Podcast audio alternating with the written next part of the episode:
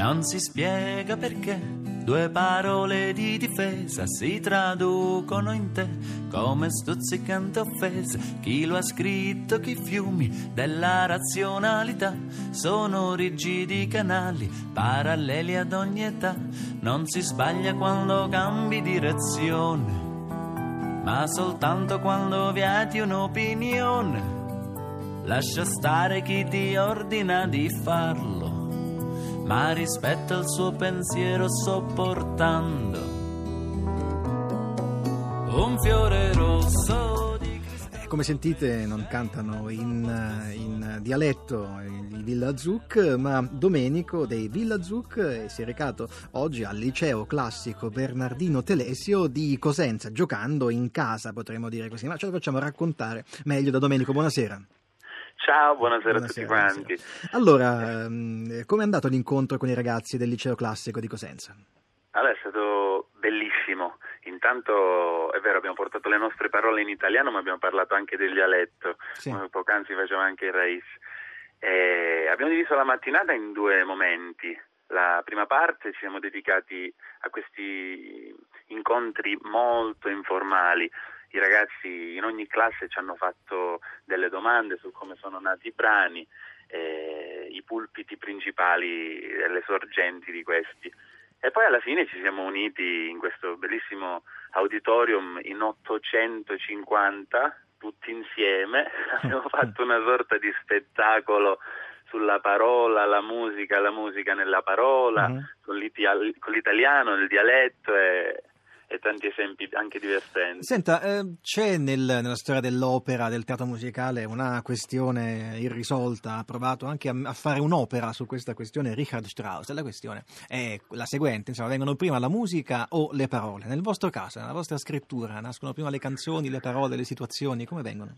No, io, io sono convinto che mh, è giusto forbirsi di una grammatica, di tanti insegnamenti della cultura corrente e quella passata, però alla fine quando poi si tratta di arte non ci sono regole. Mm, mhm. Può succedere il tutto nello stesso istante, può succedere che ci sia una musica che sta ferma lì tre anni e una sera per il suono di una parola che sembra venire da uno strumento insieme agli altri che sono effettivamente cordofoni o percussioni, si parte con un testo, oppure scrivere una bella poesia, un bel testo e poi inserire giù la melodia. Il vostro italiano è un italiano molto corretto, un po' alla De André mi veniva in mente. Eh, prendete delle, delle costruzioni grammaticali, delle parole gergali, oppure rimanete sempre in quell'ambito di italiano, potremmo dire così, standard? No, ehm, allora, come dicevamo prima, scriviamo anche in dialetto. Sì. Paradossalmente ci sono tanti colori nei nostri brani, ci Sì. sono le canzoni semplicissime, goliardiche, fino a quelle addirittura eh, altamente poetiche, se Mhm. possiamo definirle così. Però addirittura c'è la libertà di inventarsi qualche parola. Oggi dicevo, gli ho, gli ho- gli ho recitato un pezzo eh, dove si evinceva una parola completamente sbagliata, non esiste, perché il futuro, di, eh, il futuro è dorrà, non duolerà.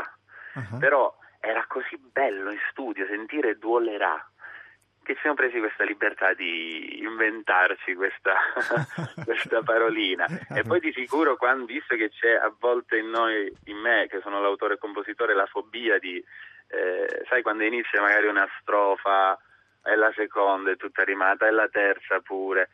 Allora, questa è la bellezza dell'italiano rispetto alle altre lingue come può essere l'inglese, che magari sì è più musicale perché non ha bisogno di chiudere con le vocali e quindi la metrica è sempre rigida nell'italiano, però abbiamo tantissime così eh, belle parole da poter eh, giocare molto sul suono di queste. Eh sì, e poi abbiamo queste bellissime vocali aperte che per cantare sono veramente comodissime. Lei si trova a Sì. suo agio con le vocali aperte oppure preferirebbe avere qualcosa di più chiuso come le vocali in inglese?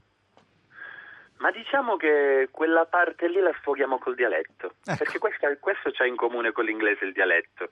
Il non finire il, il termine per forza. Anche le T sono come in inglese, no? Nel dialetto, nel dialetto cosentino. Sì, le nostre si vincono anche già quando parliamo io e te. Va bene. La ringraziamo molto, Domenico. A presto risentirci. Grazie a voi, grazie a voi.